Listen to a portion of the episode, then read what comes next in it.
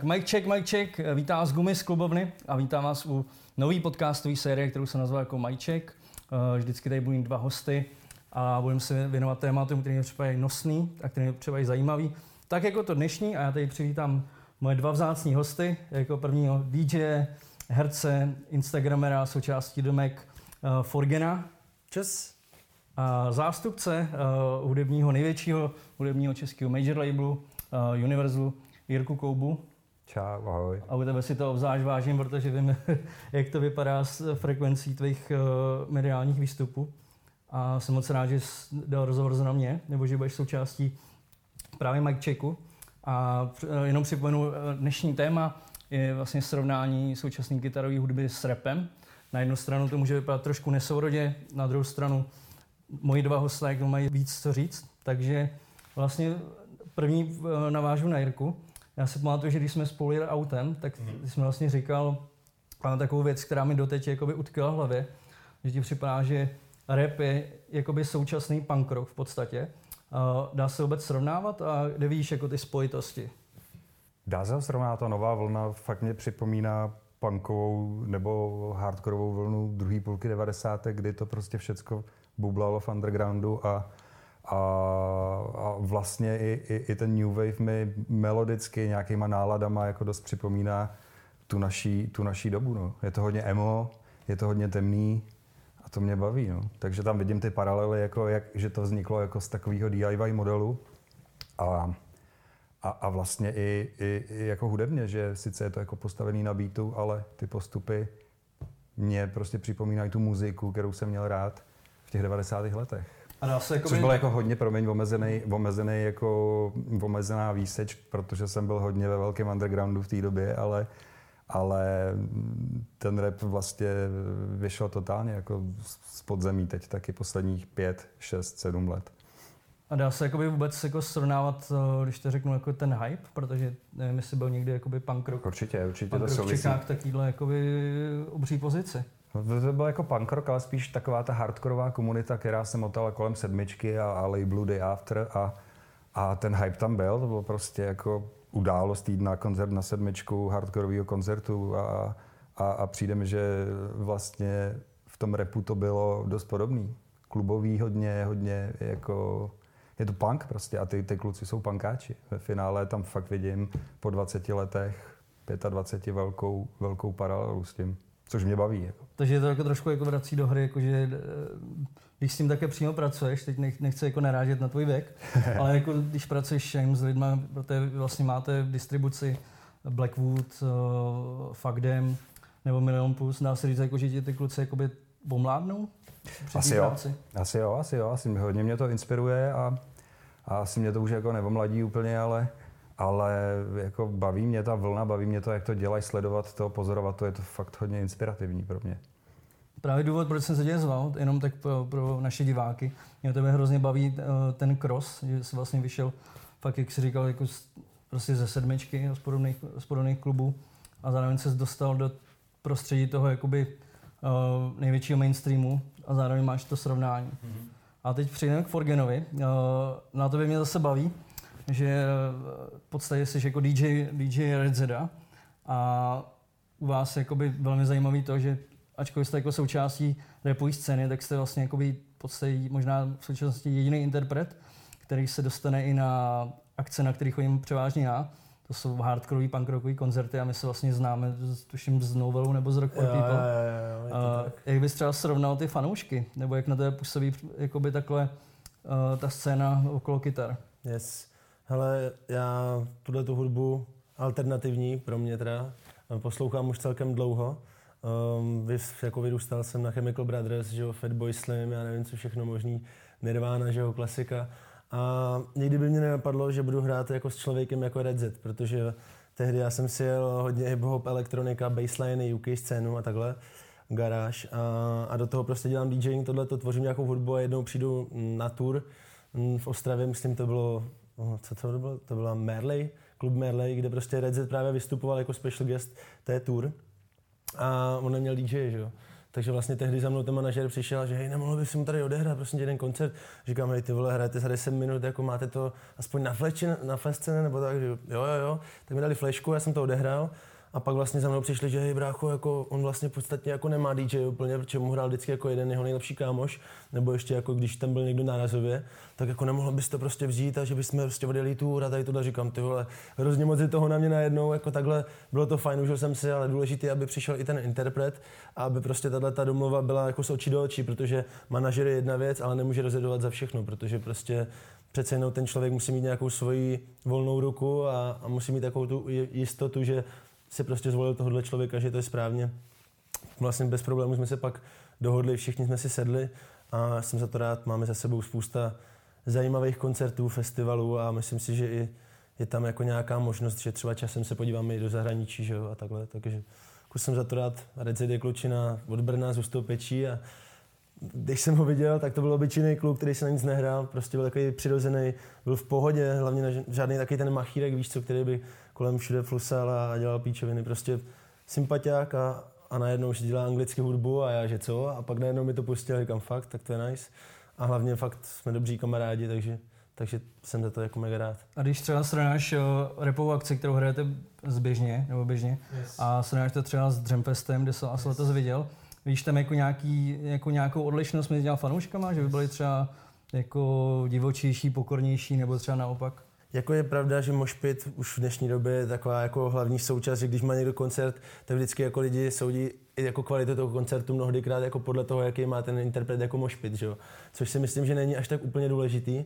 Tam jde prostě o to, že já když vidím ty fanoušky, kteří jdou na náš koncert, tak oni cení to, že ten člověk, který jakoby zpívá anglicky u nás v České republice, tak mu prostě chcou ho dát ten support. Předtím recept byl underground, teď už se to podle mě říct nedá, protože tady spousta dalších interpretů, kteří se to snaží dělat taky tímhle způsobem, ale vlastně jsou, jako dejme tomu ještě na začátku, podle mě Red už je u nás v Česku jako celkem jako v hypeu, takže takže tam jenom vidím ten rozdíl, že ty lidi prostě jdou zatím a nevěří, jako že ten člověk je fakt jako tady u nich v podstatě ve vesnici a hraje tady koncert v klubu nebo takhle, že si představují, že ten člověk už jezdí někam a do zahraničí a že už jako berou ho trošku jinak. A, a mnohdykrát to je fakt jako vidět, že ještě nehrajem a, a všichni už tam jako stojí, hypujou a začnou řvát, že jo. Víceméně skandování Red Z je prostě součástí každého koncertu a, a, a tak, no. Asi je to takový, že jsou takový ty, ne že, mm, ne že praví, ale jsou to ty real fans, který prostě dávají ten support tomu člověkovi a fakt jde vidět, že ho hodně poslouchají a, a prostě nevím, jak když jezdíme třeba s Megem různě hrát, tak to je zase samozřejmě jiný, je to jiná sorta. A ty lidi cítí nějaký vděk, ale jsou to spíš takový, ty, že vidíte na internetu a chcou tě prostě vidět, protože jsi hustý a, a sleduje tě hodně lidí u toho prostě, toho Redzeda je to takový, to, že cítí tu hudbu a fakt si toho váží a chcou to slyšet prostě. Takhle to teda vnímám já jako z pozice DJ, když tam jako s ním jezdím. Věc, kterou vnímám já, to je zase otázka na Jirku. Uh, asi jeden z nejzásadnějších milníků v české hudbě byl váš poměrně dost jako uh, ofenzivní vstup na českou repovou scénu v rámci distribucí. Mm. Nevím, jestli jste jako první uh, udělali deal s Fagdem nebo s Milion Plus. Myslím, že to bylo tak souběžně.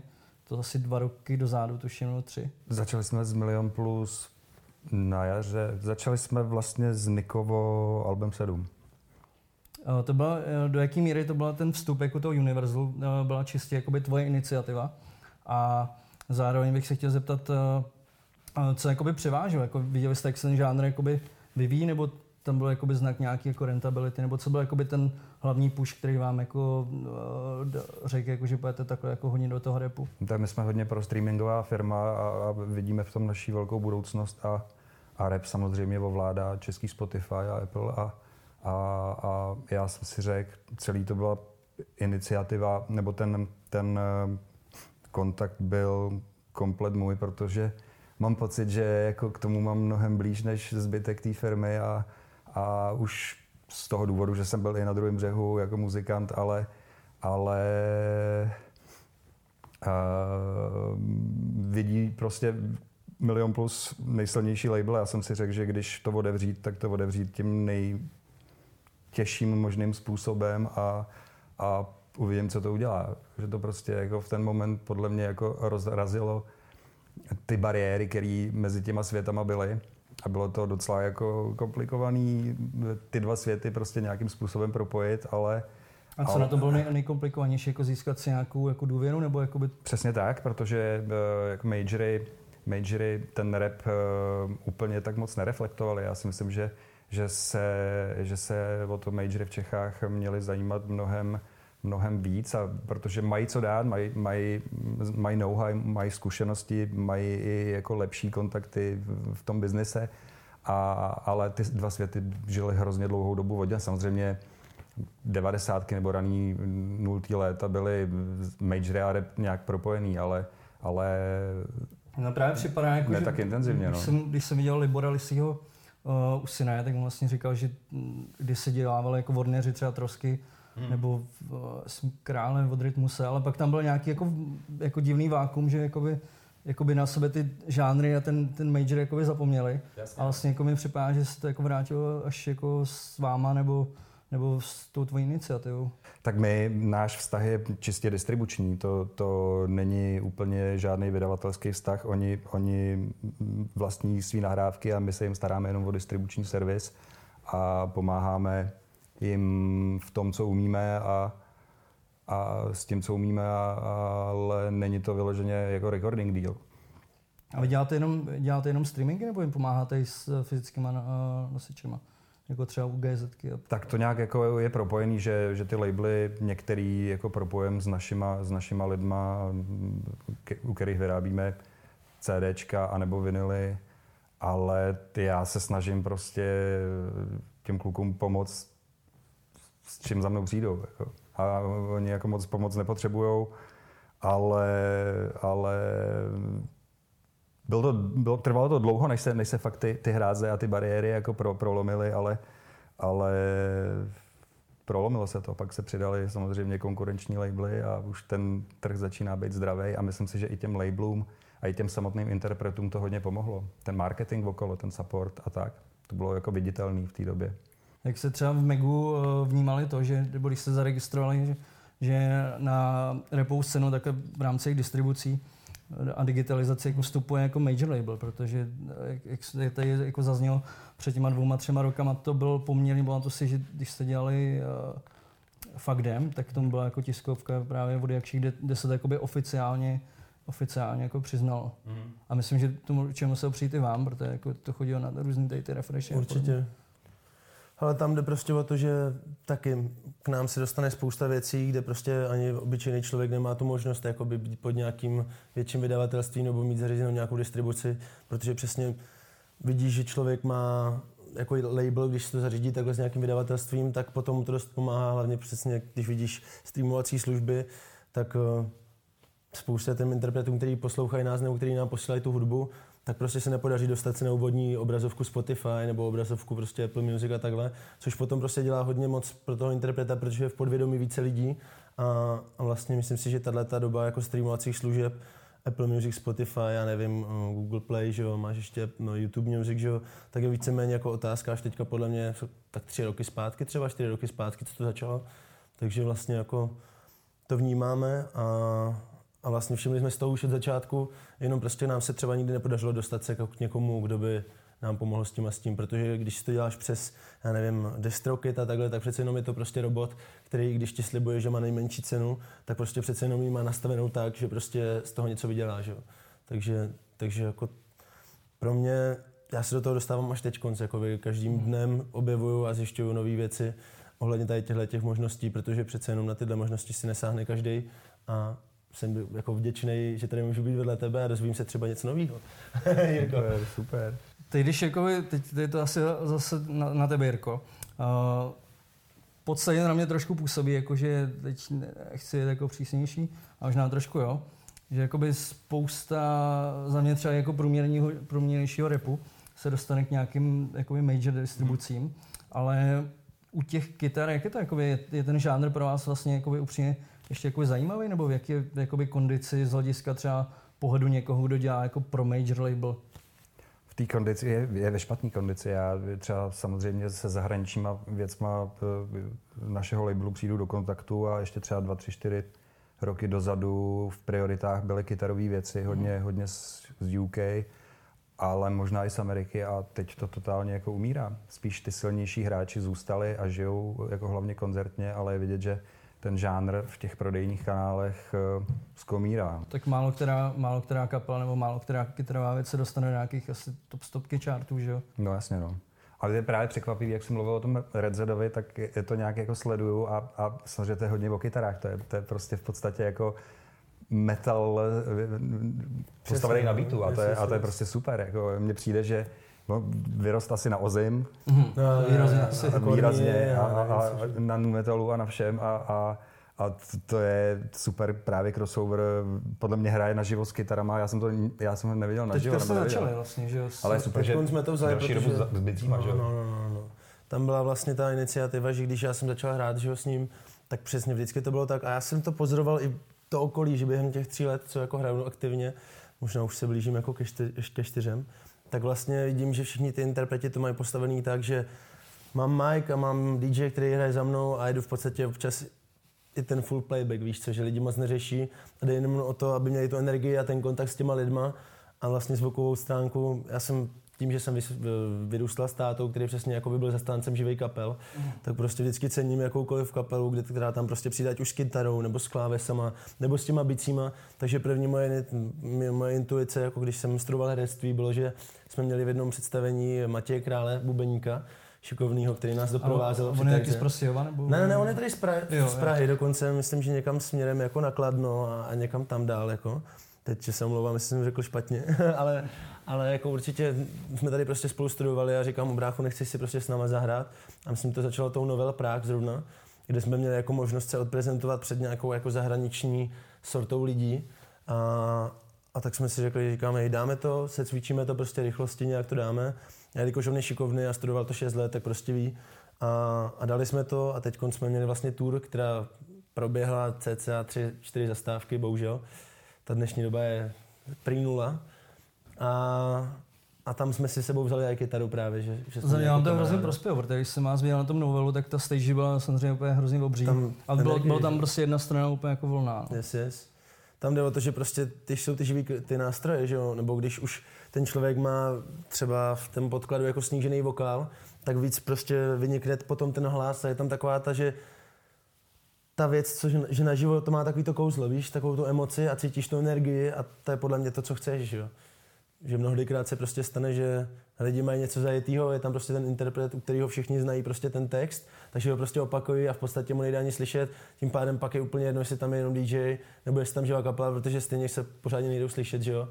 Ale, ale jako když to tam je, tak pro mě to je vždycky taky ten plusový bod a vždycky to má to kouzlo, protože předtím se hudba tvořila hlavně živě a prostě to si myslím, že v dnešní době se mega vytrácí. Že prostě a když se tě zeptám takhle jako na, na, názor zvenčí, jak na to vlastně působí jako kytarová nebo roková hudba? Já nevím, jak moc s ní jako přijdeš do styku. Mm-hmm. Důvod, proč jsem si tě jsem zval, je, že si předpokládám, že, že moc ne. Uh, právě vůbec. Je, je, je, je pro tebe ten žánr jakoby zajímavý, když, když na ně třeba narazíš jako mimo děčně třeba na těch akcích, jako je Jamfest, kde si třeba Hopes. Popravdě český, český, jako ty, ty, tyhle ty věci, tak si úplně moc nejedu já jsem byl, já jsem vyrůstal na The Prodigy a pamatuju si, když jsem na rokáči ty s mým tátou se potkal v Mošpitu, tak tam prostě, když to jelo, uh, to bylo jako skvělý. A takovýhle něco jako žánry, který přesně potkal na festivalu, hlavně na festivalu jsem se s tím já teda setkal, a tak tam si to prostě rád poslechnu, ale u těch českých kapel se prostě omlouvám, tam, tam mě to úplně nikdy nějak, jakože možná kdyby 48 jsem když si ty brďo poslouchal, když jsem byl mladý, ty vole, ale, ale jako víš, že ty interprety mně přijde, že s těma kytarama, tady s tím úplně, že v dnešní době to moc, moc není, jako trošku to zaniklo. I když je to škoda, jako, nebo podle mě ty lidi tvoří, ale bohužel není tak vidět, jak předtím, protože jsou v popředí přesně tady tyhle ti rapeři, popověd, nějaký věci, jako zpěváci, že jo. Což mě přivádí k další otázce, mířil na Jirku. Zaspal podle tebe jako rok dobu? Jako kytarová hudba a rokovější žánry obecně? Já myslím, že, že ne, že, že, že, že prostě probíhají vlny, jako když se podíváš na, na 60. 70. let a 80. to zase převrtili do, do úplně jiného do úplně jiného stylu. Pak eh, najeli devadesátky, grunge, že jo, pak eh, zase byla taková ta kytarovková britská vlna, eh, konec 90. až do 27, 20, 2011 a pak se to zase převrtilo. Já si myslím, že to je ve vlnách, ale obávám se, že, že teď ten gap těch kytar bude výrazně delší než v té době předchozí. No, úplně jako nevím, nechci to nějak jako predikovat, ale, ale přijde mi, že to bude dlouho trvat, než zase někdo natočí nějaký Nevermind, který jako zboří všecko, co bylo předtím a, a, a, a bude velký třesk a najednou začnou zase kluci v garážích mydlit jako do kytar. No. no já to vidím docela jako skepticky, no, protože když si třeba vezmu jakoby média žánrový, tak jsme třeba jako jedni tak jako ze dvou, který jako nějak využívají třeba Spotify nebo jako YouTube a mě třeba vlastně připadá, že ten žánr minimálně jako v Čechách v takové té jakoby klasické podobě jako dost nereflektuje ty nové jako platformy. Úplně asi nemám přehled, ale samozřejmě pořád jedou úplně takový ty, a ty seš v tom hodně asi, takže možná, možná jako máš pravdu, že ani ty subžánrový, ty fakt undergroundový alternativní věci už jako, ale já myslím, že, že ani venku už to není, jako že, že jsem nezaznamenal nic úplně překvapivého, který by to tak zbořilo, že bych si řekl, že, že tady je něco nového a děje se jako něco nového. No. Já jsem teda hodně, hodně eh, vkládal naděje do, do té nové věci Bring Me do Horizona Youngblooda, kdy mi připadalo, že to je jako dobře jako hmm.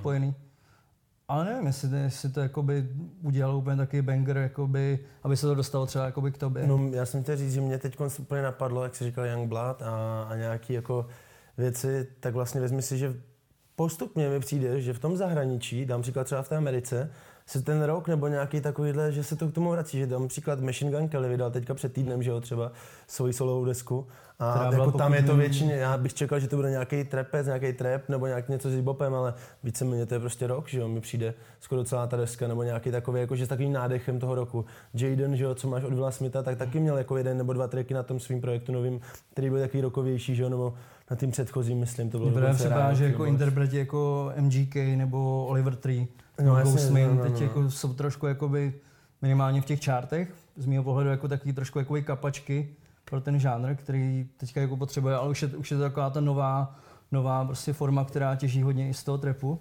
A vlastně asi to může fungovat. Když ten MGK vlastně dneska jsme na to vydávali recenzi a on myslím byl, dru- děláte ho vy, pokud vím? Já, jako vy ho, vy ho distribuujete a byl, pokud vím, jako druhý tady v Čechách. Byl druhý, ale já chci říct, že to je účel, jako tam zatím stojí Travis Barker, bubení, no, jasně, Blake, no, no, no, a který od jak živa jako experimentoval a, a, já jsem měl fakt rád některé projekty, který dělal Nevím, jestli jsme se možná o tom spolu bavili, že mě bavila deska Transplants, což byl, což byl to Travis Barker a, a zpěvák z Rancid, punkový kapely. Mm. A bylo to postavené jako na hip-hopovém beatu a mělo to takový odpich. A, a podle mě Travis má rád rap.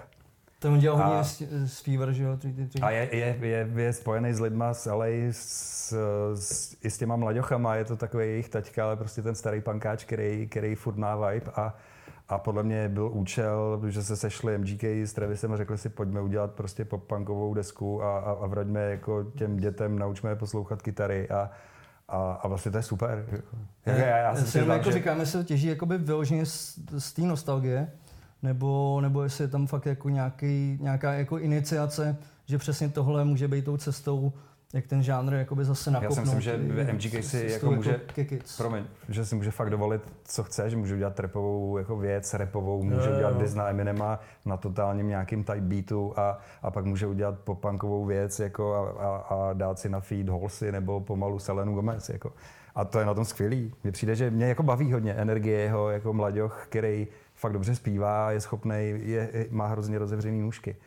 Takže já jsem, já jsem tu desku slyšel, já nevím, jak ji vnímáte vy, ale... No, mě to dost baví, ale jako asi možná z, jako z toho no, nostalgického jako Právě, hlediska. No. Já chci říct, jako, že mně to přijde, jako kdyby to měla být jako nová deska Blink-182, když jasně, byl tam mezera, že fakt některé postupy i kytarový jsou na tom postavení. Nevím, zajímal by mě ten background, jak do toho ten Travis kecel při produkci a tak, ale, ale bavíme tam dvě, tři věci, protože skoro někdy takový jako guilty pleasure, protože jsem na takovýhle muzice vyrost a prostě na tom, na té první vlně jako emo roku a ema z 90. úplně těch kapel, který možná budeš znát ty, ale možná ani to ne. Ale, ale jako je dobrý, že, že to dělá, jako, že má kytaru, že hraje, že to je kapela. A navíc mě baví propojení těch světů, jako 40-letýho Trevise, a já nevím, kolik je, 620 je, je to je jako, ne, Kalimu, jako, jako to je super. Tady. Mně vlastně to, já si připadá, že cokoliv, jako, jak, jak dělají Blink, že ty nové desky, tak víceméně až na tu první, jak tam nastoupil Skiba, tak se tam víceméně jako dost uh, myhloučinkem.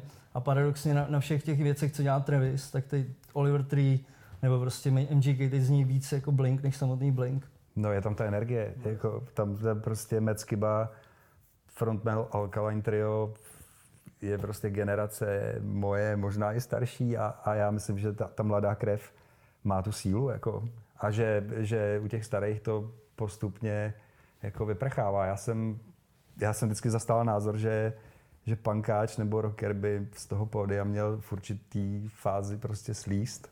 A já jsem tak udělal, protože už jsem se tam jako necítil, už jsem se cítil někde jinde. A důvod? Nebo, nebo proč víš to podstatní, nebo tady ten názor? Jako u mě nebo mm. obecně? Obecně u tebe. No. Je, Když u tebe se k tomu, obecně, tebe se k tomu ještě dostaneme. Obecně je to tak, že, že je hrozně málo kapel, který jsem měl rád ze svého ze svýho jako mládí a, a těch jako tvrdých let, prostě, kdy to fakt valilo a pak se na ně vlastně ani skoro nemůžu teď jako dívat, když je vidím. Jo? Když udělají nějaký reunion, někdy kvůli penězům a někdy prostě protože je to baví, což jako je respekt velký, ale já u toho jako tak nějak jako trpím a nevidím tam nevidím tam ten drive, který, to který tam byl. třeba s, jako s Osprey, když jsem jel na Rock for People, jak yes. to bylo jako... To jsem byl taky nechci říct, nechci říct jako nabletit asi jako to, to jako vyjádření, ale mi, bylo mi to jako líto, no. Já nevím, jestli znáš Ed Driven, což byla pro mě zásadní kapela jako druhý půlky 90. tak eh, a, a navíc hmm. s, nima, s nima mám jako s některými kamarádský vztahy, že jsme byli na turné po Americe a, a, a tak, ale ale viděl jsem je při tom jako reunionu, což byla velká věc, oni to odstartovali na Kačale, to byla jako zásadní kapela, která když šla do mainstreamu, tak se rozpadla, což vlastně jako byl jako úlet v tom, v tom píku, se na to vykašlali a nedali to, což mě přijde taky frajeřina, protože pak by to ten mainstream tak trošku požral. A viděl jsem je, bylo to super, ale zpěvák eh, prostě trošku při těle, jako, jsem to necítil. No. A to je jako jedna z mých zásadních kapel eh, té doby a, a, a říkal jsem si, ty už tam prostě ta šťáva není. No. Když byla jako jedinou jakou kapelu z dětství, která, já tady mám třeba jako hrozně skorn, jako ta kapela strašně jako nebaví a třeba mi to čím dál tím jako horší a horší. Hmm. A třeba když jsem měl Linkin Park, to jsem byl jako nadšený, no. To, vím, že jsem tam jako strašně nechtěl, ale byl to vlastně ten poslední koncert, který měli v Letňanech, když byl aerodrom a to jsem jako překvapený fakt to úrovní. Jo, Nicméně jo. vraťme se ještě eh, k těm kytarám v repu. Eh, tady to kromě Red Zeda zkouší Marpo, který vlastně děláte vy. Jak yes. třeba jakoby vnímáte jako v Megu, v Megu tyhle jakoby pokusy? Je pro vás vlastně jako ten kytarový sound jako v rámci toho repu jako zajímavý? Hej, my jsme si přesně tohle říkali, když jsme byli na Majálese, že jako k čemu to přiřadit. A já jsem si říkal, že Marpo je takový, že novodobí kabáti, víš, nebo něco takového, prostě, že je to v podstatě jako rapper, který postupně už vlastně má kolem sebe jenom ten Trouble Gang, že tu kapelu. Teď já to opravdu jako moc neposlouchám, ale ono to prostě má nějakou tu fanbase, protože když vidím tady ty prostě pochody, ty vrdělo, který chodí křížem krážem přes Prahu, a, a prostě není jich jako 50, jich tam prostě třeba 100, 200, 300, nebo takový žeranec lidí prostě už chodí v zástupu a jdou v podstatě jako třeba na ten koncert, že jo, jako hromada prostě, aby ukázali, že prostě jsou to takový ti skalní fans prostě a že, že stojí za svým, ale je to prostě už pro mě jako fakt, jak říkám, něco jak kabáti, no, u nás v Česku. Akorát, že to bylo asi ještě trošičku něco jiného předtím, no, asi s ním. Já si myslím, že jsi našel jako svoji cílovku a, a že je tak trošku úplně mimo, samozřejmě jsou tam přesahy historický, ale že je, že je mimo, mimo tu novou nějakou vlnu a on eh, podle mě to svoje místo zná, buduje si to svý a, a evidentně s tím má nějaký úspěch. A když měl tu desku 2, kterou, kterou, kterou uh, jakoby u vás tam začínal, že jo? Mm-hmm. Protože byl, myslím, první titul, který jsme mu dělali. Já si myslím, že uh, ho náš label dělal už uh, někdy v roce 2005, myslím. A tak to z, možná, možná debit, ale nejsem si úplně jistý. A, ale dva s Trouble Gangem byla, byla teď eh, po tom debitu nebo po té desce nově u nás. No. Jak jste to, jakoby, když vy vlastně zadáváte ty tituly, že jakoby v rámci toho streamingu, napadlo vás, že byste to jako zařadili už jako rokovou nahrávku, nebo se to jako digitalizuje pořád jako rap, když ten interpret jako má víc historii v tom žánru, ale vlastně ta deska je spíš nějaký jako nu metal. Hmm, já úplně jako jsem nad tím nepřemýšlel. Já, já to jako nemám pod svýma projektama a, a myslím si, že je to v kategorii rap. Víš to, nebo je... Já myslím, že jo, že jsem to jako... Jo, jo, jo, myslím si, že jo, on vždycky, když byla nějaká nominace nebo takhle, tak vždycky byl v té kategorii rap, že jo. Přitom jako mě už dneska přijde, že když to porovnám s jinýma lidma, tak je to jedna a deset jakoby rozdíl, že jo. No jasně, no. Prostě Každopádně žánry se, žánry se stírají a za mě jako dobře, že, že rap vlastně dost ovlivňuje, ovlivňuje jako mainstream. Uh, uh, ty si říkal, že vlastně pro ty interprety děláte jenom, jenom vlastně tu jako streamingovou součást a pomáháte jim třeba jako do těch, do těch rádí, což je vlastně jako třeba René Dank je podle mě interpret, který tam jako míří a mohl by být jakoby přijatelný pro uh, třeba největší český um, mainstreamový rádium. Já jsem si to dal jako za takový cíl a úkol, tak před dvěma rokama. A e, vlastně jsem teď tak trošku to nechal žít a říkal jsem si, že, že to nemá cenu nějak přetlačovat, že ty dva světy fakt na sebe ještě v tenhle moment a myslím tím ten jeden rádiový, český a, a, a ten repový nejsou ještě ani trochu připraveni. vím, že na Evropě 2 se k tomu vždycky stavili spíš jako odtažitě, asi kvůli, asi kvůli inzerentům a podobně. Myslíš, že jakoby mění se třeba, nebo vidíš eh, teď, jako, že, by, že by se nějak jako měnil pohled pod eh, jako tlakem síly toho žánru, který, Určitě. která Jako- už je jakoby nespochybnitelná. Určitě to, určitě to tam vnímají a, a i, i, i, Evropa 2 udělala už žánrový pořad, myslím, ve středu večer, eh, kde ten rap hrajou, hrajou hodně český rap a, a, a myslím, že i fajny eh, pro svý online rádia se do toho chtějí hodně pustit a, a, a chtějí po nás ty tracky, samozřejmě chtějí clean verze pro on air, ale pro internet ne a, a vnímají to, ale nejsou na to ready, protože mají vychovaný svý publikum, svoji cílovku, která to ještě evidentně asi jako neko- nekousne. No. Aby se dostal, myslím, tím velký, nebo ten real rapový track do, do té velké rotace toho daného rádia. No. Nevím, který, co, co, vím, co to bylo. Bylo to až na měsíc od Čína, který se dostalo do fajnů, do, do rotace fajnů před rokem. Ty fajny jsou mi asi nejsympatičtější, tam je Libor Červinka, Mhm. mm-hmm. který bych chtěl taky jakožto jednoho z dalších hostů. Mě třeba je taky nejprogresivnější. To byl ten frajer, který to dal do té velké rotace. A No, chtěl to tam- zkusit a prosadil si to a, a myslím si, že to nějakou dobu tam uh, relativně dobře fungovalo. yes. Můj Což je frajeřina, jako mě to přijde Jo, super. jo, jako, jo, že- jo. V dnešní, v dnešní době je to fakt, jako když poslouchám rádio, tak u nás jako jediný, co v Praze, tak možná spin, wave nebo něco takového, že ty lidi poslouchají ten hip-hopovou, rockový, jako tohleto, ale vůbec nepamatuju, jako když jsem naposledy v normálním rádiu, jako Evropa Fine, nebo nevím, co tam frekvence, že jo, já nevím, cokoliv, tam to prostě neslyšíš, tam máš jenom zahraniční popové věci a nic jiného tam prostě většině, jak kdy, no, nebo já nevím, mám, mám možná... Já jsem Já jsem, jsem promiň, promiň, Jo, promiň, promiň. že, že, že, a pokud to, jako, že, že to no. musí fakt někdo rozstřelit zase, jako, že někdo prostě musí nějakým trekem ty bariéry, bariéry jako probourat, ale já bych řekl, že, že cílovka, která poslouchá rap už FMkový rádio, moc jako nevnímá. Možná jako hm, někde v okrajově, když si dává hambač eh, prostě Yes. někde a slyší to tam z rádia, což je taky důležitý, Hmm, takový ten pasivní poslech, ale rozhodně někdo nenaladí prostě z mladých, aspoň si to myslím rádio, aby, Mě, mě spíš jako, aby jako zajímá, to jestli se jako t, při, při jako domluvání nějakých rotací jako ulehčila v tomhle jakoby znatelně pozice, jakože kdybys cítil, když budeme mluvit třeba o té Evropě, že bys jakoby cítil, že třeba k těm interpretům přistupuje jako jinak. Když, když jim něco třeba pošle, že, že máš třeba jako vyšší pravděpodobnost tam takovouhle jakoby in věc jako protlačit. Mm, úplně si nemyslím, že, že tam ještě, ještě ta doba nepřišla, kdyby, kdyby se to nějak jako prolnulo. Mm, Zvlášť eh, eh, na Evropě 2 se žádný repový track do té rotace nedostal.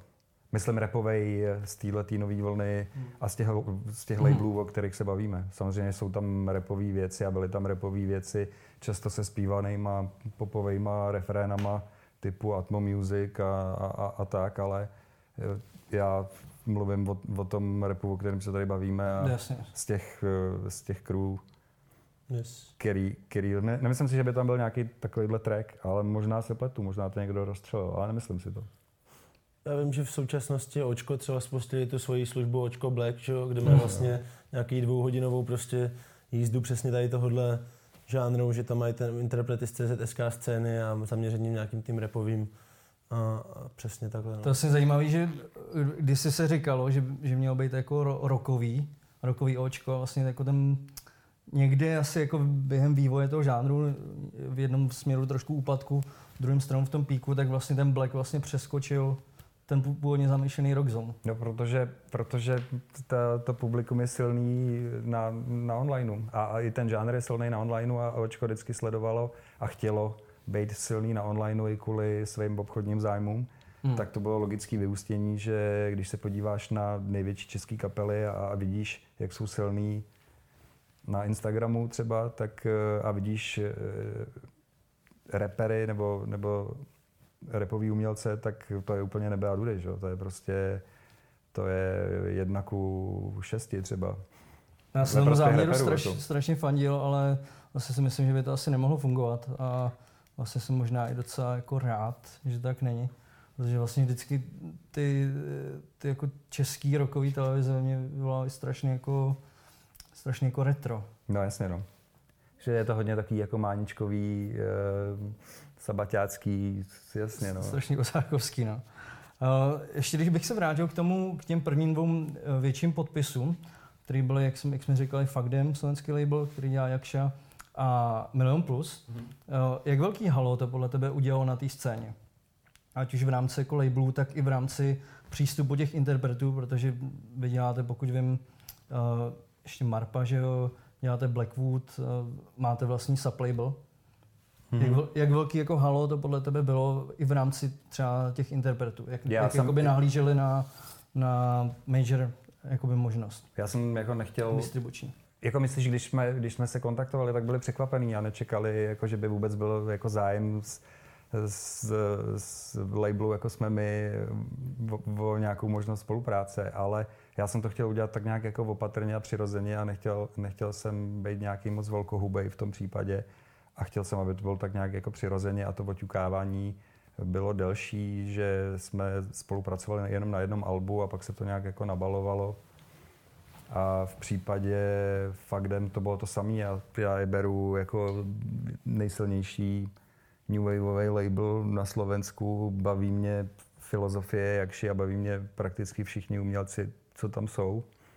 A, a možná to spíš jako otevřelo oči těm lidem, kteří si říkali, že tyhle dva světy se prostě nedokážou propojit a, a celý se to zbořilo. A já jsem rád, že to, pokud my jako label budeme dělat dobrou práci a, a nebude to prostě uh, jenom o tom, uh, že tam bude nějaká vidina čísel a toho všeho, ale já to vnímám fakt jako, jako, že to chci nějakým způsobem tady tu českou scénu kultivovat, takže jsem si vždycky uh, jako bral trošku naivně za úkol, že, že třeba se pokusím ty světy nějak jako seznámit sebou, ale zatím se mi to tak nějak úplně nedaří, ale je to logický, protože je na to moc brzo. A do jaký, do jaký um, jak si myslíš, jako, že za tu dobu, za ty jako dva, tři roky, to podle tebe jako změnilo reálně jakoby obraz z té české hudby?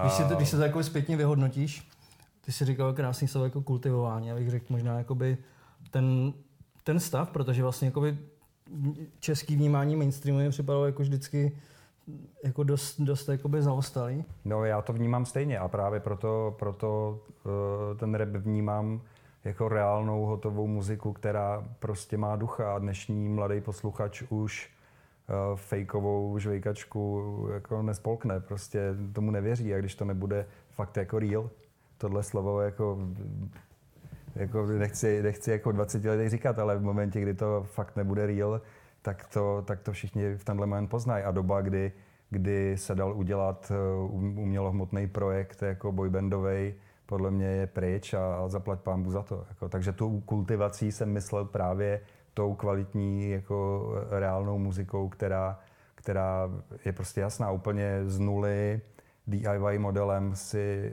si vydobila to, co teď má a vlastně je to nejposlouchanější žánr, mají sice to není v tom levelu těch stadionových nebo arénových kapel, jako, ale podle mě to přijde. Ale možná to tam ani nepatří. Možná, že prostor jako Forum Karolíny je ten dobrý strop pro hmm. to, hmm. pro, pro repovou muziku a že eh, v Outu aréně by se to kouzlo ztratilo. Já si právě neumím moc představit, jako kdyby tam hrál, já nevím, třeba mm, Viktor Šínek by to jako musel být postavený, že jo? Jasně, no. Jako... Já si myslím, že Forum by dal, ale že to dělá dobře, že, že prostě šel do Roxy a klidně by to Forum jako v ten moment jako vyprodal ale chce být blíž těm lidem. Je to přesně, od, jak jste se bavili o tom mošpitu a tak, to všechno vzniklo podle mě z té hardkorové muziky. V té době mě fakt koncert eh, Iza připomíná hardkorové koncerty z druhé půlky 90. kdy to prostě fakt je jako hardcore a mošpit jako v tom publiku. To je, to je prostě ta velká, ta, ta velká reminiscence na tu dobu pro mě, kdy jsem sledoval jeden koncert uh, uh, jakoby z backstage a, a cítil jsem tam úplně tu energii jako v HCčkových koncertech, ale možná ty HCčkový míním jako myslím něco jiného než vy, protože ty, ty tam seš hodně jako na tom nu metalu a, a tak já, a Offspringa třeba tak, ale já, já beru úplně takový ty DIY kapely z tehdejší doby, no, který, který fakt jako určovali trendy, módu a, a byly takový trendce tři a to teď vlastně převzali, převzali tyhle ty repeři, no, což je super, že jo. Mně se právě líbí u, u vás jako s Red Zedem, že jste vlastně jako jediný, který jakoby vezmete třeba na nějakou svoji tury jako rokovou kapelu nebo prostě nějakou hardcore kapelu. Mm-hmm. Myslím, že jste jezdili z My Heart Lesson. My, yes, yes, yes, My Heart Lesson. Attack the Hero nebo něco takového tam. Jo, jo. Já jsem tomu chtěl říct, že občas prostě míně někdy víc. A podle mě přesně, jak tady řekl kolega po mé levici, že když by bylo hrozně moc lidí, já jsem byl v té autu areně na té Billie Eilish, že, jak byly ty mošpity, tak já jsem tam skákal to salto, že jo, byl jsem taky ten mošpit lídr, ale už to bylo prostě, že v ten moment ty to prostě musíš mít ne, že na 90% nazvučený ten prostor, musíš ho mít prostě udělaný tak, aby to tam fakt nedělalo nikdy žádnou ozvěnu, aby ten člověk odcházel s tím, že když stojí prostě vzadu, tak prostě se k němu všechno dostalo, že prostě vidí aspoň nějakým způsobem dopředu, buď to pomocí nějakých obrazovek, že jo, nebo podle něčeho, tam podle mě sice ta česká um, čeští interpreti a slovenští jsou tím omezení, že jakmile by se dostali do této fáze, tak jako k čemu by jim to bylo, protože oni stejně do zahraničí asi nepůjdou, takže vlastně jakoby mít strop Roxy nebo mít strop prostě tady Karlín je úplně naprosto podle mě v pořádku a neznamená, že prostě když se jednomu člověku vleze na koncert prostě tři tisíce lidí a druhému prostě tisíc lidí, že to má jako nějaký rozdíl kvality nebo tak, ba naopak si prostě myslím, že jak říkám, méně někdy víc. Právě všeho moc škodí. A do, do jaké míry podle vás jako tomu žánru, který je teďka jako v extrémním píku, hrozí nějaké jako přesycení naopak? Jo, to, to, to jede ve vlnách, protože vzniknou klony těch, těch lídrů a, a, a za, chvíli, za chvíli to prostě bude taková, yes. takový chuchvalec, který už bude ztrácet kvalitu a nějakou autenticitu, takže vždycky někdo musí vystřelit s něčím novým a, a to bude ten, ten lídr, který, který to bude posouvat. No. Samozřejmě, když eh, bouchne jeden uh, Viktor Šín, tak uh, že se někde narodí spousta malých, který, který, který, který, už, který už prostě budou na 70, 60, 50 aniž procentech toho, toho, toho originálu. Toho originálu. Těch menů je jakoby spousta. Uh, jak vypadá se jako těžký v Megu uh, usedovat všechny ty nový jména, protože mm-hmm. když, se mám, když se koukám na ty newsky, tak jsem furt chvíli jako nový, nový, nový jména. Yes. Jak je, vím jako třeba s klubovnou, že je pro mě relativně těžký usedovat jako yes. x nových kapel, ale u vás to bude ještě Právě je... tím, že jde o jednotlivce, no. že ten žánr je přesně jako v píku. My přesně, když vyzveme lidi k tomu, aby nám poslali nějakou svoji hudbu, tak si toho prostě sejde 200, 300 prostě různých linků a ty se tím musíš prohrabat, vybrat třeba tuto 50, si tedy pak uděláš vlastně jakoby jedno video, který se naseká ještě na, dva, na dvě části, protože jinak by to bylo neúnosně dlouhý. A v tom případě prostě nevím. Pak jsou jakoby ty případy, kdy nám to lidi poslali jako do newsek a většina z těch interpretů, já tím, že za prvý tvořím hudbu, ale za druhý už předtím, když jsem byl v Megu a ještě jsem úplně netvořil jako svoji vlastní hudbu, tak denně se na mě prostě interpreti obraceli s tím, že hele, nemohli byste to zmínit tam, nebo nedalo by se nějak domluvit tohle, to, tohle. Že většinou ty lidi, kteří že oni vědí, že jsme jako v té pozici magazínu tady u nás, který prostě přesně raperům a takhle dávají velký jakoby props nebo tu sledovanost. Přece jenom asi s Refresherem to asi nelze jako porovnávat, protože to je zase ještě něco jiného. A i když si to hraje, jakože to je stejný. Ale to je jako rivalitu, ne? Ne, ne, tak um, je to tak, že my jsme real a můžeme si dělat, co chceme. A, a přesně můžeme tam dát kohokoliv, kdo se nám prostě líbí a nejsme ovlivňovaní nějakýma sponzorama nebo věcma, který prostě se nesmí dělat takhle prostě když se nám něco líbí nebo když máme někoho rádi, tak ho rádi podpoříme a dáme to do těch newsek. A pak jsou prostě lidi, kteří podle mě můžou udělat klidně cokoliv, ale naší povinnosti není dát to tam prostě. No máme to, myslím, že je to ve všech žánrech stejně, to máme yes. docela stejný případ. No a, a jo, jak jako teda to, do třeba jako selektuje ty věci do, do těch newsek, když vám jako vychodí, předpokládám jako yes. u nás nám třeba napíše týdně 10 kapel, tak u vás to bude asi Hej, tak my to máme víc. tak, že hlavně my jsme tehdy, když já jsem přišel do Megu, což je před třema rokama, před čtyřma, tak tehdy točil vlastně Homer s domem. Dom odešel do foodshopu, takže Homer tam zůstal sám a já jsem šel za ním v podstatě na brko, na pofel a on mi řekl, hej, přijď, pojď se mnou tady natáčet video a já, že vůbec nevím, o co jde, ty vole. Pak vlastně jsme něco natočili, řekl, hej, tak přijď až zítra a tím, že on tehdy byl zvyklý to točit prostě pět dnů v týdnu, čiže prostě pondělí až pátek, každý den aspoň na hodinu jsme se museli potkat ve studiu, tak my jsme takhle prostě třeba rok točili a to bylo prostě 100-200 videí, co jsme spolu dali. A pak postupně, když prostě jeden nemohl, tak se přibrali jako další. A tehdy to bylo tak, že jsme prostě tam mohli dát v podstatě kohokoliv, protože jsme hledali naopak ty věci, co tam můžeme dát, protože každý den prostě nějaký video, kde každý den měl informovat o tom, co bylo novýho. Teď to máme tak, že máme prostě úterý, čtvrtek. A tyhle ty dva dny jsou prostě pro nás nějakým způsobem prioritní a do té doby si vždycky hledáme buď to novinky, nebo nám lidi posílají a veny, ta to teďka dává dohromady, že se pisuje. A my ti moderátoři máme možnost tam prostě něco vložit, napsat tam prostě, přidat tam něco našeho, co máme rádi, nebo, nebo tak prostě. To je za mě super, tohle, takovýhle model, který zase vzniknul úplně jako od spoda. Od spoda jako. Vy jste asi před, to nechci, nechci před, před rokem a půl otevřeli lokální pobočku Dev Jam. Uh, jaký si máte záměry? A co mě jakoby zajímá ještě k tomu, jak vlastně scoutujete ty věci, protože vy tam máte, pokud vím, zatím jenom dva interprety, Skinny Barbara a Sense. Mm-hmm. A na jakém základě jste jakoby vybírali a uh, má se to jako rozrůstat, nebo to bude jakoby tak na těch, na těch dvou, protože jsem koukal, že vlastně docela do toho dupete v tom, že ten label má vlastně jako kanál, má nějaký vlastní vlogy. Hmm. No úplně do toho nedupem, my spíš jsme chtěli oddělit, oddělit ostatní vydavatelské aktivity Universal, které jsou fakt hodně rozstřelený totálně jako od skupiny Jelen po úplně druhou stranu a chtěli jsme to nějakým způsobem ovlivnit, oddělit a ta možnost uh, využít tu silnou, ten silný brand byla a máme v plánu postupně to jako rozšiřovat. Chceme, chceme, chceme, chceme samozřejmě držet nějakou kvalitu, a, ale určitě by se to mělo rozšířit a posilujeme ten tým náš pro to, aby se tak dělo.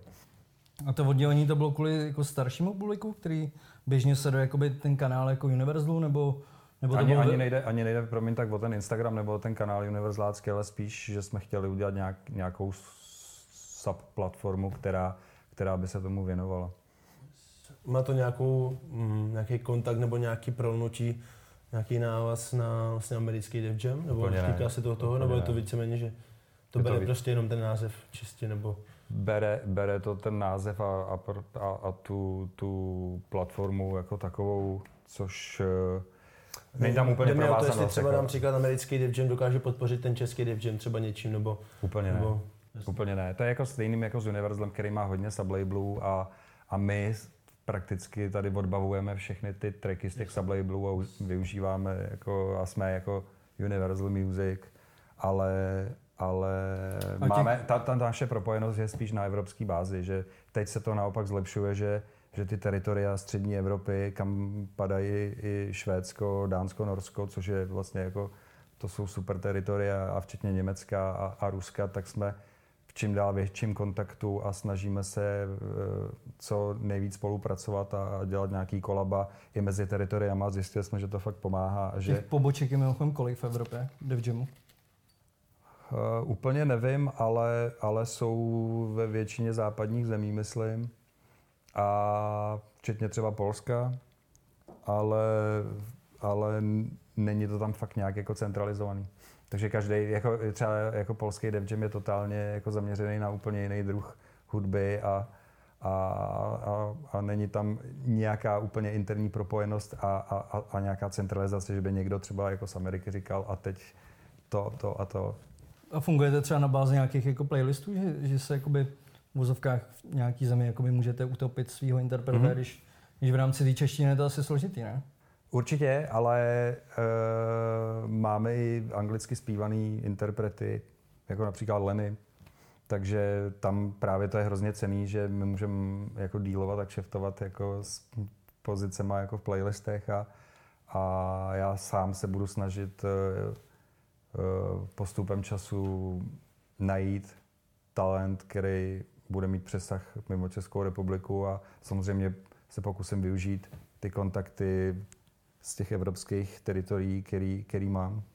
A nakolik je reálný, že by nějaký takovýhle sublabel mohl fungovat uh, mimo rap? Že by bylo třeba jakoby vyloženě jako sublabel s alternativní muzikou, protože myslím, že Vodneři to mývávali v okolo roku 2000, kde se na tom právě podíleli Borlisy. Mm-hmm. Je něco takového jako reálný v dnešní době, kdy, jakoby ten, kdy je jakoby jeden urban žánr takhle jakoby dominantní ale jestli je jako reálný třeba sloučit alternativu, hardcore, kytarovou hudbu do nějakého jako sublabelu, který by byl funkční a mohl mít třeba jakoby výhodu těch jako distribučních služeb, které mají major labely. No, jestli se budeme bavit zase o těch kytarách a, a o téhle muzice, tak v tenhle moment to nevidím moc reálně, protože ten žánr bohužel je na svém úpadku a a samozřejmě tam musí být pořád ten ekonomický přesah a ta ekonomická logika, aby to dávalo smysl, zvlášť u nás jako, jako major labelu, takže bohužel ne, ale jako vznikají, my, my třeba máme sublabel, spolupracujeme s labelem Singleton, který dělá úplně jinou muziku a je zaměřený spíš na folkovější věci a, a funguje to. Takže určitě postupem času, pokud pokud eh, ty okolnosti tomu budou nakloněný, můžou vznikat nějaký žánrový sublabely i na majoru a může, můžou využívat tu sílu a ten lobbying umístěvání přesně do těch Spotify bannerů nebo Apple Flowcaseů úplně v pohodě. A jako třeba když máte ty žánrové playlisty, mm-hmm. je jako reálný eh, třeba pro nějakou kapelu, která s váma jako úplně nepeče, mm-hmm. se do nich dostat? Nebo máte jakoby striktně oddělený, že si hlídáte jenom jenom jakoby svý tituly a přidáte tam maximálně něco jako třeba od Warneru nebo od Sony. Úplně jako v tenhle moment, když, když děláme editoriál našich playlistů, tak jak máme hodně té muziky, tak je z velké části spadá pod náš katalog nebo, nebo distribuční katalog. Ale teď je důležitý eh, při vstupu Spotify nebo lokalizaci Spotify do Čech eh, jsou důležitý ty jejich playlisty, které oni dokážou pušnout takovým způsobem, že to dává smysl. Takže tam je ta síla toho labelu, že, že dokáže tyhle ty tracky takzvaně pitchovat do těch důležitých žánrových nebo i nějakých fresh playlistů, New Music Friday, Top Hits a tak, což vlastně dělá ten obrovský start a drive toho začínajícího singlu, aby, aby, aby to nastartoval a začal fungovat na streamingu. To je něco zajímá, protože ten uh, vlastně Spotify je lokalizovaný v Čechách asi čtvrt roku, co se tak jako všímám. Já myslím, tam... že díl už, no, asi, a už to bude rok, podle mě. Jo? Nevím přesně ten datum, ale myslím si, že to... To já jsem začal dělat poslední dobou. A mě jako Nebo docela, půl roku možná, docela to rychlý, zaujalo, že tam jsou jako věci právě uh, mimo ty uh, majory. Byla tam třeba jako Aiko, uh-huh. uh, zpěvačka, která vlastně není pod, pod žádným jako uh-huh. major labelem jakoby tou tváří playlistu. Jak vlastně probíhá komunikace s tím kurátorem, který eh, jednak jakoby asi předpokládám, že někam zasíláte ty tracky mm-hmm. a do jaké míry na to máte jako vliv v podstatě, jako majory? Ten kurátor, myslím, že to je nějaká holčina, která sedí v Berlíně a je to Češka, mm-hmm. která samozřejmě musí být tak trošku nezávislá a, a nesmí podléhat tlakům těch silných vydavatelských domů a samozřejmě musí sledovat uh, i tu indie scénu a, a podle mě na to mají nějaký algoritmický tool, protože se dá pitchovat, vlastně kdokoliv si může pokusit pitchnout svůj track, aby se dostal do nějakých playlistů, pokud to dobře udělá už sám. Mm-hmm. A mm, samozřejmě ty velký hráči mají samozřejmě větší slovo, ale Aiko eh, zkusila asi přes svůj profil a přes svý Spotify for Artists ten track pitchnout a všimli si jí, což je super. To mě právě zaujalo, no, že mi připadá, že to dělá jako docela spravedlivě. Určitě. Tam jako objevuje nevím, Valentine's, prostě podobné věci. No jasně, no. Takže jakoby nemá, nemáte na to jako nějaký jako přímý vliv, jako že by měl třeba jeden týden jakoby Warner, druhý Universal a museli jste jakoby vybrat, kdo bude tváří třeba toho coveru. Tak co já vím, tak tam se musí všechno jako nahlásit nějak dopředu, ne? Třeba minimálně jako dva měsíce. A potom vlastně jakoby to je ta otázka třeba, co mě zajímalo, jestli se to občas nebije. Dám příklad, jako že máte spoustu labelů pod sebou, máte tam třeba Fakdem, máte tam Million Plus, máte tam teda Blackwood a teď se rozhodnou prostě, že v jeden měsíc vydají prostě dva interpreti z tohohle labelu, tři interpreti z dalšího a další dva interpreti z toho třetího, tak potom už je to najednou sedm interpretů, který by chtěl mít v jeden měsíc na tom coveru tohle, tak jestli to nebije a podle čeho se pak určuje to, kdo prostě jakoby bude na tom. No jasně, no. My, my se snažíme ten náš release plán udělat tak, aby dával smysl, aby jsme nevytloukali clean cleanem. Mm-hmm. Takže to s těma prioritníma titulama nějak, nějakým způsobem koordinujeme a víme, že prostě neuděláme velký titul v ten samý moment, kdy, kdy vydává jiný silný hráč, eh, i klidně od konkurence, a my to víme, eh, svůj titul. Takže se to dá vlastně nějakým způsobem jako logisticky skoordinovat. A jedna věc je ten, ten, to umistěvání do těch Spotify playlistů, který, který my, my nějakým způsobem připravujeme, ale úplně nemáme jako garanci toho, že teď budete mít na playlistu toho a toho. To už pak je na tom, na tom editorovi, toho, těch českých playlistů, což je jako super. A ty už si pak jako vyberou sami. My, my když to nějakým způsobem připravíme, tak to nemusíme mít ani dva měsíce dopředu a stačí třeba 10 dní je to mít připravený a zdigitalizovaný. Hmm, okay. a, Tam a, vlastně můžeš mít ty stopy, že jo, během toho? Jakoby dá se to asi udělat, že jo? My, když už jednou tu digitalizaci provedeme, tak uh, už to tam chceme mít jako na jistotu a nechcem. jak říkal vlastně v rozhovoru... Já jsem to viděl právě, no, s tím Maniakem, jak nahodil a měl tam popřiházený, že úplně jiný názvy. Pro Go, že on vlastně měnil furt ty stopy během toho. A že jsem to pak jako greblo, že tam měl vlastně podstatě jako Chápu, no. Tak to je, to je právě ono, čeho se chceme vyvarovat a už jsme nějaký systém najeli uh, s labelama, že máme, fakt plánujeme hodně dopředu a máme final, finály, který který, s kterými prostě pracujeme a nechcem, nechcem pracovat a nechcem ani nějaký dema, ani, ani jako premixy, protože můžou vzniknout takovéhle situace, ale nevím, jaký systém má konkurence, my prostě co submitneme, tak to tam je a v momentě, kdy máme čas, tak to samozřejmě dokážeme opravit. Ale samozřejmě jako může nastat nějaká chybovost, protože tam je řetězec lidí, každý nějakou chybu jako může udělat a pak vznikne tohle, což je podle mě jako dost nešťastný a odskáče to ten samotný interpret. No. Takže je to na interpretovi, aby fakt dodal včas eh, podklady, jaký má a klidně, ať eh, se posune release date, ale je to všecko ready, yes. než na poslední chvíli dělat takovýhle harakery, protože... Hmm, a tam... pak je zase otázka, kdo to řeší, kdyby to řešil třeba někdo z USA, tak ti tam bude hrát jako zase čas, jako no, nějaký, jasně, no. nějaký jako časový posun. Všimli, že jo, co byl pod vám, nebo nevím, jak to, tak mu se stalo teď taky nějaká taková věc, že měl jako track na tom se to jmenuje šlapky a pak ještě něco hrál mu tam prostě dvakrát ten stejný, že jo. Že dvojka mu hrála i na trojce. Tam se, Takže... tam se stalo úplně, úplně nevím přesně, kde byla chyba, ale tam se na poslední chvíli právě opravoval nový master a, a, a nějaký komunikační řetězec tam selhal naštěstí kde se mu to stalo, já nevím, na nějakým webovém agregátoru typu distroky, tak tam, tam se u toho supportu jako ne, nedovolá rychlé opravy a tady hmm. to trvalo, záleží jak jako naši lidi z Apple a ze Spotify jsou promptní, ale dalo se, dokázalo se to jako rychle opravit, ale, ale umělec to chtěl změnit na poslední chvíli a, a, a nastala tahle chyba. No jasně. No. Forně tady narazil na dobrý point pro mě. A to byly vlastně ty priority sheety. Mm-hmm. Jak k tomu přistupujete, když máte, dejme tomu, kdyby vydával IP Gleb, který vlastně vydával nedávno, a budete tam mít jako svýho, vyloženě svýho interpreta. Uh, dáte třeba toho Gleba na vyšší pozici, když, ví, když víte, že, máte, že má jakoby vyšší potenciál, než jakoby vyloženě váma podepsaný interpret, nebo jak k tomu přistupujete? My se snažíme, aby se nám to netlouklo i v rámci našeho katalogu. Mm. Takže když my víme, a my víme do delší dobu dopředu, že, že bude Gleb, ale tam, tak, tak do toho nedáváme nic svýho. Ale, ale pokud to jsou žánry, které si nějakým způsobem nekonkurují, tak nevidím vůbec problém vydat ve stejný den kapelu Mirai a, a, a, a Gleba. Absolutně se to nepožere a je to úplně jedno, každý má svoji cílovku, s každým pracujeme jinak. A, a, ale já, já ty svý, ty, ty velký distribuční hráče, já, já, já, to, já, já tam nesmím prostě v tenhle moment udělat žádný, žádný, žádný selhání, žádnou botu, protože, protože pro mě je to hrozně důležité, aby, aby, aby ty interpreti a labely viděli, že, že to jako myslíme vážně a že fakt chceme kultivovat to prostředí zase z naší strany, co se týče know-how a tak. Takže pro mě je to důležitý a, a, a jsou fakt prioritní tituly, které já vlastně, ať jsou distribuční, tak je mám ve své hlavě jako nastavený jako high prioritu, jako kdyby to byl náš 360 titul.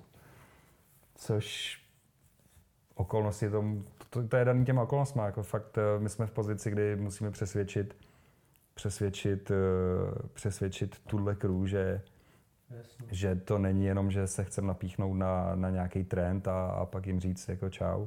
Nebo aspoň tak to mám já osobně. Jako. Já to beru jako hodně osobně tuhle věc a jsem za to rád, že to nějakým způsobem funguje a já získávám od těch labelů nějaký druh respektu a to je pro mě hrozně důležitý. Tak taková otázka na závěr. Jakou uh, budoucnost predikujete obou žánrům? No, už to tady trošku zaznělo. A když se na to podíváme... Já mám možná ještě jednu otázku, ještě před tím letím. Jenom mě zajímalo, když si dva interpreti z různých labelů uh-huh. řeknou si, že jdeme společně udělat track, uh, tak prostě jak to pak tam jako funguje. Jestli třeba dám příklad, když by třeba ten Gleb chtěl udělat s někým, kdo je třeba od Warnera, že jo? Mm. Tak jestli pak se ty navzájem si prostě řekne procentech, nebo naopak jde to jenom vyloženě tomu člověku, který je ten titulní track, nebo, tak je, nebo tak jak, se, jak se to řeší taková situace? Titul, titul Gleba a, a, a, a vydavatelský práva Gleba vlastní ten label, to znamená Jasně, třeba tady v tom případě Fakdem. Mm. Takže pokud se domluví s někým, koho dělají distribučně, Někdo třeba jiný. Warneri, a, a je to tak, že Warneri to mají jenom distribučně, tak ty, tak ty práva výrobce nebo ty vydavatelské práva vlastní ten daný label jasně. a ty se mezi sebou domluví, jasně, jak jasně. se domluví. A ty procenta jdou vlastně tomu digitalizovátorovi, teda na tomu providerovi. To jak se domluví, no, to je, je otázka, jako kdo je, kdo je hlavní interpret na tom tracku, který kasíruje ty, ty peníze za ty streamy, ale můžou mít nějakou interní dohodu, že až ty ty, ty peníze z těch streamů přijdou, tak mu jako slipne svůj podíl, jako, nebo jeho podíl. Jo, takže se vlastně jako vyplácí sám ten interpret v podstatě, nebo jako řeší. Tomu druhému, pokud, pokud je hlavní interpret ten, který to digitalizoval přes svůj účet a, a, a u svého distributora. Jo, takže do, do tady toho předpokládám nikteré jako nezasahujete? Ne, vůbec. Jako my, my jako práva k té nahrávce jako, jako vydavatelský nemáme. Pokud bychom je měli, tak je to samozřejmě věc jiná a, a, a je to na straně dohody. Já jsem právě, mě, ba, mě jako nebaví moc to, že se tam hrajou takovýhle zákulisní hry. Jako já mě baví že vlastně, to je vlastně- spontánní, ne? Že to je spontánně, že si to pomáhá. Já třeba jsem teď udělal dva tracky, na kterých je Ben Kristoval z, z Championship Music a vlastně mě to hrozně baví. Jako. Že si to pomáhá navzájem a, a a že, že to nějakým způsobem roste. A, a Ben, ben byl předpokládám na fítech, že jo? Ben byl na fítech. Jo. Tak eh, otázka na závěr. Jakou budoucnost predikujete oběma žánrům, převážně Jirka? No já jsem to říkal na začátku, že mám trošku strach o ty kytary, že, že se čeká fakt na nějaký velký třesk, na, na, nějaký, na nějakou tu Nirvánu Nevermind, která to zase jako zboří a mladí budou mít chuť eh, vlézt a zajít do sklepa, mydlit tam do, do bicích a něco takový, dělat tam nějaký jako bordel. A, a obávám se, že poslední album MGK tomu jako moc nepomůže. A proč tomu nepomůže? Ba, jako pomůže samozřejmě, jo, ale nemyslím jo. si, že to je fakt ten velký třesk. Jako. Že ne. to je fakt ten jako game changer, který, který jako sejme ty mladý takovým způsobem, že si řeknou, ty, co se to děje, jako tady je něco nového a, a tohle je revoluce. Jako podle mě je, je, nová deska MGK ta revoluce není, jako z mýho pohledu. A, a musí se fakt asi něco stát, protože za svůj život a to, to, tu kytarovou muziku vlastně poslouchám od svých nějakých, když jsem začal vnímat jako Beatles a, a, a tak jako celý život prakticky, tak jsem neviděl ty kytary takhle dole. A, a, a baví mě právě jako Red Z, že mi přijde ještě, když jsme se o tom bavili a, a nechci nějak zabředat do delších jako teorií, ale přijde mi, že musí sbírat i, i cílovku z té kytarový Yes, yes, půlky, určitě, protože, To, to je právě... protože já, já si myslím, že má hodně jako velký publikum třeba ve Finsku si myslím. Jo, my jsme si přesně koukali. A Jo, má, ko- kolikatý tam máte Finsko? Já jsem se díval, já jsem se díval teď se nedávno na Spotify a zrovna je zajímavé, že přesně, že v Helsinkách má třeba 25 tisíc posluchačů prostě. A to je meka metalový A muziky, nebo prostě... Yes, no, a nebo v Rusku, že jo, taky jsem viděl, že Tak on vypadá nějaký- ještě severský, že jo? taky To Jo, No, je co to to taková bylo doma? severská hudba. Nikdy jsme tam v životě nehráli, ale bude zajímavý, že jestli tam někdy pojedem, tak aspoň víme, že fakt tam asi jako někdo je, kdo to Ne, poslouchá. určitě tam Buffalo a nemyslím si, že by to bylo zrovna jako lidi, kteří mají úplně ty, ty repový kořeny a že je to prostě ten moderní nebo jako ten fresh cross těch dvou žánrů, že který, který musel určitě přitáhnout i i, i rockový, nebo nechci říkat metalový, já Mhm. nevím, jak to No, vnímáte vy, ale jako ty, ty, tyhle lidi. Jako, a to mě přijde na to úplně skvělý. Já, já jsem jako na to koukal s otevřenou pusou, když, když jsem viděl, já nevím, jak se ta věc jmenuje, Ra- Raven Grave. No, no, no, no. A to já nevím, jak je to starý, ale v té době Si to natočíš v podstatě telefonem, že jo, dá tam nějaký efekt a najednou se mrkneš a má to Kolik máte mega, na že? streamováno? Jsou nějaký jednotky milionů, že Ty jo, on tam má třeba 5 mega na tady tomto tracku, nebo už nějaký 4-5 mega, ty vole. A teď si vezmi, že na streamovacích službách má prostě třeba 270, 260 tisíc posluchačů, což je prostě u nás v Česku. To už přesně jakoby přesahuje to, že předtím byl underground. Teď vlastně, když to vezme z poměru toho, tak ono to je třeba 40-50% z toho jenom z Česka, že jo. Takže ve finále mezi těma českýma no. furt není taková jako špička, ale aspoň má jako nějakou tu Taková vidinu do laická otázka, co se jako vnímá vlastně jako rapový underground, protože já, si, já přesně jako nevím, co si pod tím mám jako představit. Já chci jenom ještě k tomu dodat, promiň, že, že on tam musí mít jako velký kvantum lidí z zahraničí, který dělají pak takovýhle, takovýhle čísla jako měsíčních posluchačů. Co, co je jenom taková zajímavost, tak vlastně Red Z, kromě toho, že si všechno produkuje sám a všechno si nahrává sám, nikdy nebyl ve studiu. Máme nahrávací studio a už jsme mu to třikrát nabídli a on, hele, přijdu, přijdu, ale ještě tady musím něco dodělat, tohle říkám jasný v pohodě. A pak vlastně, uh, uh, co jsem chtěl říct, sakra. Rapový underground, to mě zajímá. Co si pod tím mám jako představit? Uh, já bych si představil pod rapovým undergroundem, bych si představil něco jako Totally Nothing, což je klučina z My tábora. Lesson. Z My Hard Lesson právě Aha. přesně. Jsou to prostě věci, které nemusí mít víc jak 10 tisíc views. Má to prostě, jakoby je to na nějaké hranici a funguje to na bázi toho, že prostě si jeden to poslechne, řekne si wow, to je hustý, tak neudá to, že prostě pošle to tomu svému kámošovi třeba dobrým, že "Hej, to se mně líbí a takhle se to mezi sebou ty lidi jakoby prostě Víš, že nemá to nějakou velkou fanbase kvůli tomu, že vyhypoval magazín nebo nějaký feed, nebo prostě jako nějaká přesně takhle. Je to kvůli tomu, že to je takový to přirozený a postupně se to dává do podvědomí a je to ještě takové té fázi, že to není moc famous a je to prostě jako ještě... Přesně tak. A naví- navíc je na něm super, že, že má fakt jako to, to kapelový, ten kapelový background, jako, který jako je mi taky blízký, takže on, on mě baví hodně zrovna. On, jsem- on je jsem jako, si vzpomněl. on je, Jsem si vzpomněl, že Red Z, kromě toho, že teda si všechno produkuje, nahrává sám a takhle, tak on ze všech těch videí, co má na YouTube, kde má těch 5 mega třeba nebo 4 mega, pak další, kde má třeba mega tak, tak on nemá monetizaci. On má všechno jakoby bez reklam. A já Jsem koukal, že vlastně ty Alba nějak dává na úlož to, ne? já, já, dává, já, já, já, si jenom pamatuju, že my jsme se o tom bavili zrovna nedávno, když byla ta tour. No vlastně po Jamfestu jsme se o tom zrovna bavili. A, a říkám mu, že hele, jak ty to máš, že viď, protože on už si vydělá, že nějaký peníze, teď si koupil kamaroty, ty vole, frajer. Ale vlastně všechno to má jenom z těch streamovacích těch, protože potom z těch koncertů má fakt jako my jsme na úrovni toho, že to, co ti řekne prostě si třeba přesně někdo z milion plus, tak my jsme třeba na jedné osmině z toho, co oni si řeknou, chápeš? Takže prostě my jsme oproti tomu fakt jakoby, že ten, ten booking není až tak mega extra drahý. Takže jsi mi říkal tu částku, A- protože jsme s vámi měli, No. nebo máme nějaký no, no, záměry. no, no, no. Ale co mě to jako překvapilo, že to je jako když si to rozhodíme mezi sebou, když si ještě manažer vezme něco tohle, tak on z toho má prostě úplně, jako podle mě zaplatí si cestu a, a má něco navíc, jako prostě třeba, víš, jako, ale to nemáš třeba ani na nájem, jako si myslím. Reálně to, co on má za jeden koncert. Což jako je takový jako zamýšlení. A vy hrajete jako za fix, nebo se A vedete jako vst- ze vstupu? A když je tour, tak samozřejmě tam my máme fix. Jako já mám fix, on má fix. Když je prostě děláme si svoje, tak tam potom pak asi většinu z toho zrábne jako ten organizátor. Ale když prostě někde jedeme na booking, tak máme podělenou nějakou částku a ta nám bohužel zůstává i při tour. Občas je někdy nižší a je občas. což je to dobrá varianta, protože když máte plnou, tak uh, Yes. na tom samém místě si budete Yes, moc říct víc, yes. pokud ta doba tomu bude přát. No. Ale Což říkal jsem, se- já jsem mu právě říkal, že vzhledem k tomu na YouTube si vezme, že spousta lidí vydělává kvůli tady tenhle reklamám a tak, tak on tuhle tu variantu ještě nevyužil. No. Že ještě si myslím, že by mohl vydělat třeba i o další 20% víc díky tomu, kdyby to tam měl, mm. ale on to tam prostě nemá. No. Což jako na jednu stranu je, nevím, jak se rozhodne, myslím si, že možná něco změní časem. To je vlastně jako málo kterých z těch jako Ačkových interpretů už je jako nepodepsaný, pokud jen tak je to Barakuda? Ano. Barakuda, Red Z a ještě na někoho jsem zapomněl? No, já nevím úplně, jak to má. Smek možná, nebo jako A Smek je, Smek je distribučně, myslím, pod Warnerama. Jo. A Ektor, nevím, jak to Ektor má. Ektor je taky pod ním, myslím. Nebo nějak jsme se bavili. Mně připadá, jako, že Warneri jako v reakci jako na vás mm-hmm. vlastně začali podepisovat jako strašně, strašně moc interpretů.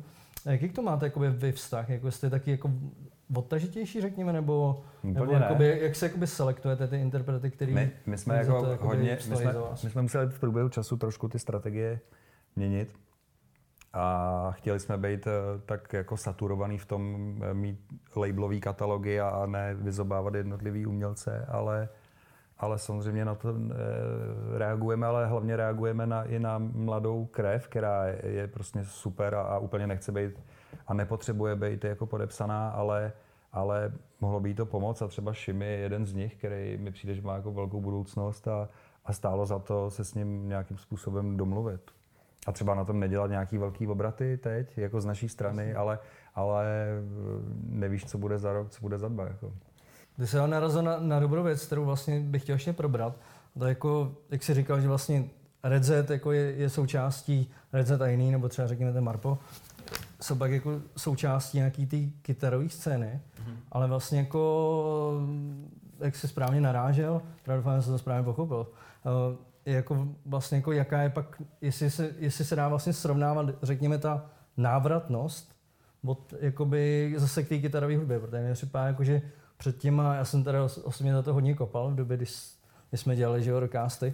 tak, eh, tak bylo to, aby bylo jakoby to větší propojování scén, za mě to jako správně, mm-hmm. já poslouchám jako eh, dost jako repu, i, i zároveň jako vycházím řekněme, z toho českého metalcoreu, ale připadá mi, že vlastně jakoby, že málo kdo a vlastně a vás bych uvedl jako za příklad si pak jako, že třeba spousta lidí, co je třeba Jamfest, řekněme, tak si vezmu jako repovýho interpreta, ale jakoby málo kdy zase vidíš, eh, že by se jakoby člověk z repu vzal jakoby kytarovou hudbu. Já nevím, jako, jak jako nahlížíte na, na ten jako žánr, je to jakoby zajímavý vlastně jakoby z pohledu nějakého jakoby interpreta, který třeba jako bukuje nějakou vlastní akci, mm. ale málo kdo si jakoby pak vezme jakoby třeba z interpreta z jiného žánru. Mm. Mi to připadá trošku zbytečně jako uzavřený. Jo? Já to v, tím, já to v tom vidím taky, no, protože kolikrát třeba na tom Jam Festu vezme si, že tam byli sami jenom rockeři, že jo?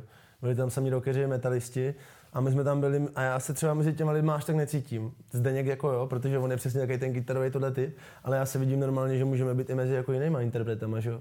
Což uh, Což je právě otázka, no, jak to jako, jako mně přijde, že podle mě v tom není až takový rozdíl. Vezmi si, že samej, který, který je pod faktem, vlastně na tom jeho albu taky je spousta kytarových raveů a je tam prostě zajímavý části a stejně je braný jako interpret, který jezdí s hiphoperama nebo s raperama a nejezdí s rockerama nebo s metalistama. Což ještě tam je furt ten rozdíl, že my jezdíme především jako tady s, tím, s touhletou sortou, že jo.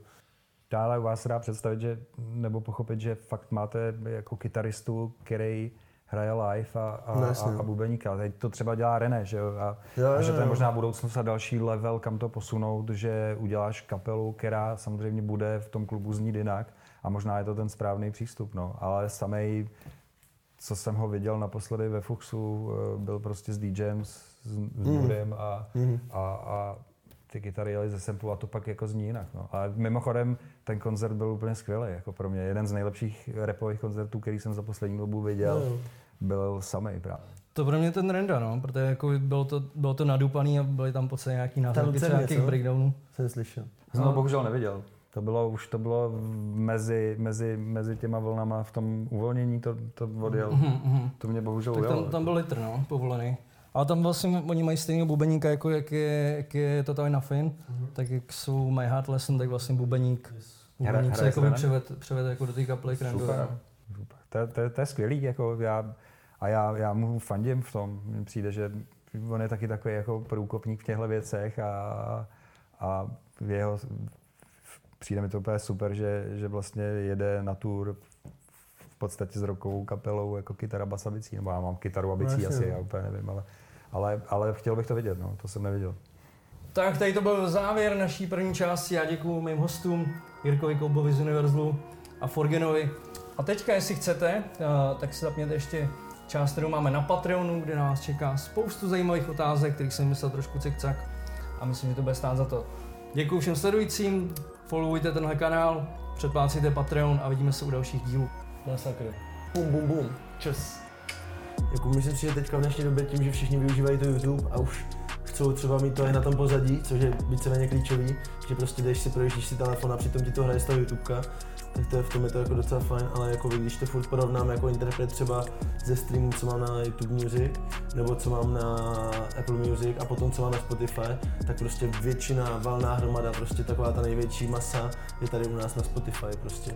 Je. Ale ještě k tomu TikToku, abych jako dokončil ten vztah jako majorů k těmhle platformám je dost jako komplikovaný, protože oni manipulují uh, s tím contentem, že jo? takže my prostě nechceme zase, aby, aby, aby ten content, ten obsah, ty tracky, které tam jsou, zaněři umělci a, a ty labely nedostali jako zaplaceno, takže což, což byla jako dlouhou dobu jako taková šedá zóna, takže my tam automaticky náš obsah jako nedáváme mm-hmm. a snažíme se prostě to využít nějakým způsobem marketingově a